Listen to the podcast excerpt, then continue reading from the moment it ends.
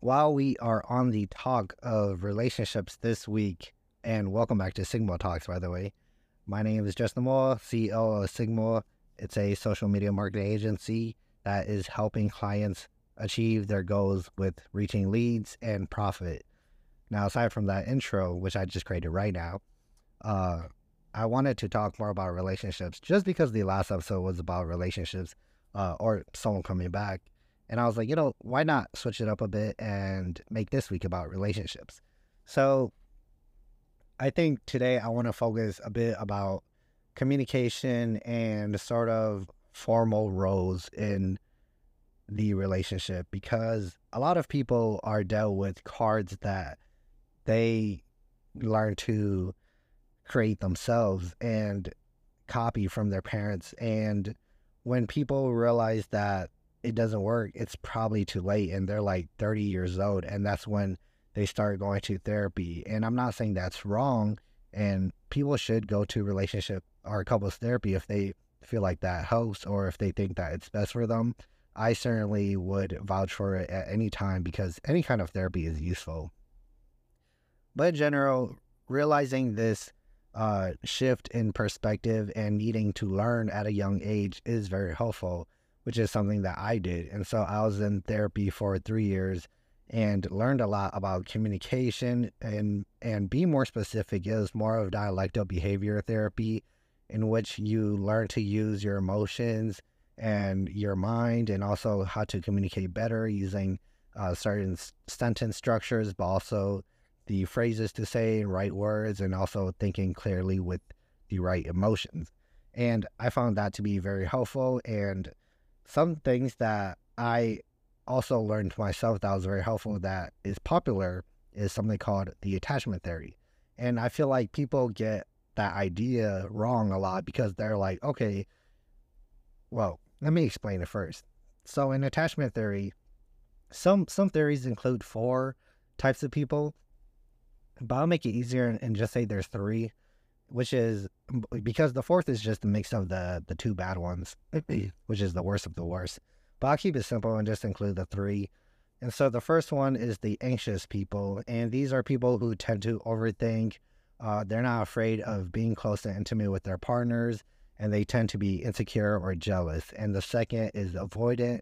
It's exactly what it sounds like. Whenever there's conflict, they become avoidant. They're not as comfortable with intimacy, nor do they share a lot about their thoughts or uh, or nor are they like assertive with the things that they want or need. And the third one, the last one, is secure, which is generally what everyone wants to be, um, which is, you know, I guess you could say paradoxically, but not really, which is 50% of people, which is pretty high.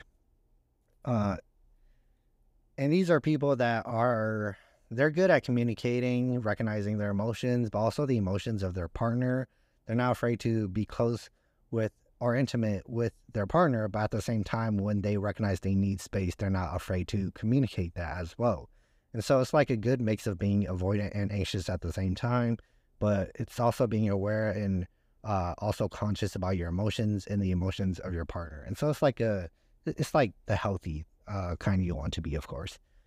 And so that's what people generally understand about attachment theory. And they're like, okay, you know, I guess I'm a avoidant person. I guess I'm an anxious person and I should try to do this and that.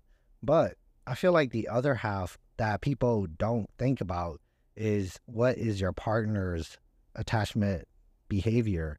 And some people might get this far and they'll be like, oh, well, you know, I'm anxious and my partner is avoidant. And by the way, this is like very common for an anxious or avoidant person to date the opposite kind because they have a um, what is this? Like a lock-in relationship where they are puzzles and they fit each other. Like a, a anxious person gets anxious and that drives a avoidant person away even more. But then when an anxious person gets tired of being anxious they become more avoidant and that's when the avoidant person learns to open up just a bit or become a bit secure just enough where the anxious person becomes back into their usual role. And then that's when they go back into their roles again. But so it's pretty common for those two to date. Um, but some people go as far as to identify their partners. And that's another step towards what you should do. But the thing that I thought about, and it may sound common sense, uh, but some people probably don't do it, is when you understand your partner's attachment behavior, you have to understand that the way that they talk is based on that attachment behavior, and you have to respond accordingly and in a healthy manner that influences them to communicate more healthy. And what that means is, for example, your partner is avoidant. And so when you ask them what's wrong, or you ask them, like, how's your day? They'd be like, it's okay. Um, something's happened, but I don't really want to talk about it. And if you want, you could push it a little bit further and be like, okay, uh, that's fine if we don't have to talk about it, but, you know, I'm worried about you. Um, what happened? And they, uh, it is something that's bothering them. So, but they're avoidant, so they don't really want to talk about it. So they'd be like, I don't really want to talk about it. And so when you're in this situation, you have to understand that, okay, this person isn't really in touch with their emotions and you have to be patient with them with just being anxious or avoidant, just be patient in general. But at the same time, use healthy and secure communication. And that's with being okay with someone who's insecure or being okay with someone who wants their own space. And so you can respond with, or you understand, like, okay, my partner is avoidant. So you think to yourself, okay, this person doesn't want me to pry too much into their own privacy and needs, generally, needs someone who is patient and loving before they open up. So I should be that way. And so when you have that thought, you begin to think, okay, I don't want to pry too much into because I've already done that. I should just give this person space and time if they and if they want to talk about it, they'll talk about it. So you would say something like, Okay, that's fine. Just talk to me whenever you're ready. I'm always here for you. And just know I love you. And so if you say something like this, then they'll be like, oh, okay, you know, this person, they still love me, blah, blah, blah, all that stuff. And you're training them that like it's fine to talk to you whenever and you're positively reinforcing that you're a safe person to talk to. Now, generally, some people may respond like, You never tell me what's on your mind, or you never tell me how you feel. You're always so selfish. And this pushes your partner to close up even more and teaches them that you're not someone safe to talk about. Even if you do know that they're an avoidant person, as the anxious person, you translate your anxiety insecurity feelings into maybe anger, but deep down it's that insecurity that your partner may be leaving you or something. And I think underneath all of these behaviors is the fear that the person you love is going to leave you. And if you understand the motivations behind this, then you can be patient and understanding and secure towards your partner. Now, that's attachment behavior or attachment theory. One of my favorite theories. One of the things that I feel like most people get wrong because they just diagnose and then they don't do what um, the active thinking that they should do.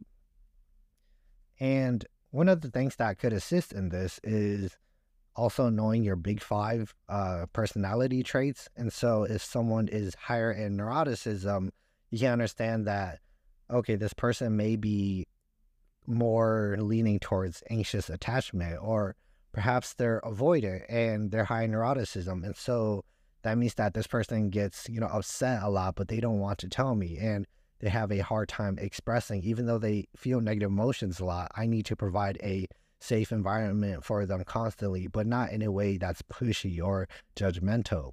And so, if you understand someone's big five personality traits, then you understand a lot about who they are especially because that's the most accurate personality uh, test and currently in the world. And not only that, but if you understand their extroversion and their openness and also their agreeableness, then you can also play that into the things that you say. So, for example, if you notice that someone is low in openness and high in neuroticism and they're avoidant, then you can understand that perhaps this person isn't open to new ideas and uh, they're but they're very agreeable, and so you tell them that maybe you want to, I don't know, go do something that is productive and go walk, take a walk outside. That's uh, de-stressing or de-stressful, and so this person is like somewhat open to the idea because you know taking a walk isn't like a new experience that everyone has, but at the same time they're agreeable, so they're like, okay, let's do it, and you lower their their uh, negative emotions, and you just you're safe with them, or they they feel safe with you. And so that was a pretty bad example, but I hope you can understand the message behind that. Just knowing their personality helps you understand their attachment behavior and also how to respond even more. Now, a step further into this is using something called I statements. And so I statements is used in a way to not blame your partner, but to state how you feel and perhaps the things that you want from your partner in a way that's not judging or blaming your partner at all. And so whenever you're talking or arguing with your partner, you want to generally use I statements. And so you would say something like, instead of, you never care about me and you never tell me how you feel, you would instead say, I feel as though you don't care about me. And I feel like I, and I, I feel like you don't care about me. And I would like you to explain to me how you feel so we could talk about this instead of arguing with each other. And it's sort of still the same sentence. I feel like you don't care about me, but you're not really blaming the person. I mean, you kind of are, but you're not. It's, you're making it less worse. Uh, and you're telling them how you feel instead of making them feel worse for them being themselves. And they can understand how you feel and attack that situation. But that's assuming that, you know, you understand their attachment uh, behavior, but at the same time, they also understand that you're a safe person to talk to. And so you want to do this when you're generally calm and in a good mood, but also where they are not feeling attacked. So use I statements whenever possible.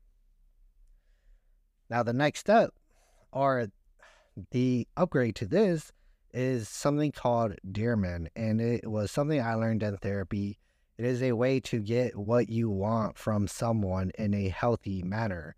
And Dearman is a acronym. Uh, you can literally look it up. It's dear as in like when you're writing a letter, dear, and then man, like I think M A N. Yeah. So Dearman, and that stands for describe, express, assert, reinforce. Uh, I forgot what the man was, but dear, the dear part is like mostly important. And so you want to describe the situation, you want to express how you feel, you want to be assertive and reinforce and also negotiate what you want because you can't always get what you want, but you can get 50% of it. And so here's an example. So here's the describe. When you came home, okay, actually, let's use I statements because that's the upgrade, of course. So you have to include everything. I know. I noticed that when you came home, so that's the describe or the situation. I noticed that when you came home, you were in a bad mood and you started to yell at me or you started to avoid me. I feel like when you do this, I'm not cared for. That's the E, expressing how you feel. Now, A is asserting, and that's part of body language where you have to give them eye contact, have good posture, but also not be afraid of speaking to them, having a strong tone. Now, R is reinforce, or um, in a way asking for what you want. And so, when you come home in the future, when you come home, I would like you to greet me with a kiss and talk to me about your day instead of treating me this way. Can you do that? And they may say yes or no, and you know, just talk about it and negotiate. You know how to negotiate. But generally, when it comes to this uh, technique, you want to write it out first and cut out what's not important. Because even when I wrote things out using Dearman, I realized that I added a lot of unnecessary details, a lot of unnecessary things that attacked them from the side instead of attacking the problem directly. And so Dearman is specifically mostly efficient when you wrote things out, you cut some things out, and it attacks the problem directly. It should really only be like five to seven sentences. That that's just an estimate, but you should understand that it's like a really, really straightforward um, ask and uh, a really straightforward like conversation.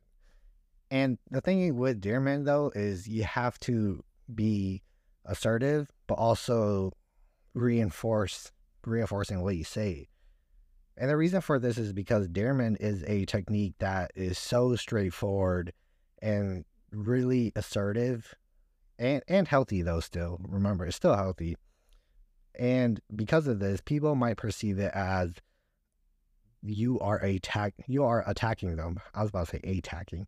You're you're attacking them. And that's because people who are used to unhealthy environments are they're not really used to people being assertive and they view that as an attack. They're not used to this kind of communication. They're not used to being put on the spot and being responsible for their actions or their emotions. And you just have to be patient with them. But this is where the reinforced part comes in as well. So after you ask for your ask or the thing that you want, you have to reinforce. And sometimes these people can say things that uh, hits you from the side, or they bring up a past argument or something in the past that doesn't relate to what you're asking for. And the R stands for reinforce, which means that you say the exact same thing, literally. And so if your partner says, Well, you know, I had a hard time at the job and I have to deal with these bad customers and they talk to me like I'm nothing. And then you have to say the same thing again. Well, when you come home, I like you to give me a kiss and talk to me about your day. And after that, hopefully, you know, you negotiate about it. Or if they keep on going, you still have to reinforce, just say the same thing. Now, that is like four four different like frameworks, techniques, personality things, like theories that are all separate that you learn separately but you have to see that like when you apply all of these things all together, it's crazy how well they work together. And using all of them at once, you understand your partner a lot, you understand yourself a lot, and you understand how to respond to the situation. Okay, so for example, if you understand that your partner is, let's say, like avoidant, okay, and then you understand that they have high neuroticism and maybe low conscientiousness, and so they get yelled at by their boss a lot, or perhaps they have high openness, so they like to suggest new ideas, but they get shut down a lot. and then you also know I statements. Uh, you also know about Dearman. And so you just use that all together and be like, okay, my partner, you know, gets blamed at, at work a lot. I want to provide a safe environment for him and talk to him healthy. And I know that he usually or she usually comes back home grumpy and I would like my partner to talk me talk to me about their day and not treat me uh, poorly after that. And so once you understand all of these things, you see how crazy it is that they all come together. And this is something that excites me because I learned all of these things separately. And it wasn't just until this year where I put it all together and I'm like, yo, connecting all of these frameworks all into one thing is crazy because that allows you to communicate healthy but also make you and your partner have a better relationship in the end. Now, that's just one thing. I said I was going to talk about Rose, but I got kind of lazy, which is right now. But this was a lot to uncover. If you got any more questions, just uh, message me or maybe email me. I don't know if I have that option available, but just message me on one of my social media platforms, which is Instagram, or Facebook, or Twitter at SigMoua and I'll respond when I can. Thanks for listening, and I hope you got something valuable out of this.